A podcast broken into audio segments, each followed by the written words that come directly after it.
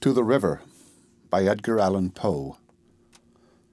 Fair river, in thy bright, clear flow of crystal wandering water, thou art an emblem of the glow of beauty, the unhidden heart, the playful maziness of art in old Alberto's daughter. But when within thy waves she looks, which glistens then and trembles, why, then the prettiest of brooks her worshipper resembles. For in his heart as in thy stream her image deeply lies, his heart which trembles at the beam of her soul searching eyes. The End of To the River by Edgar Allan Poe.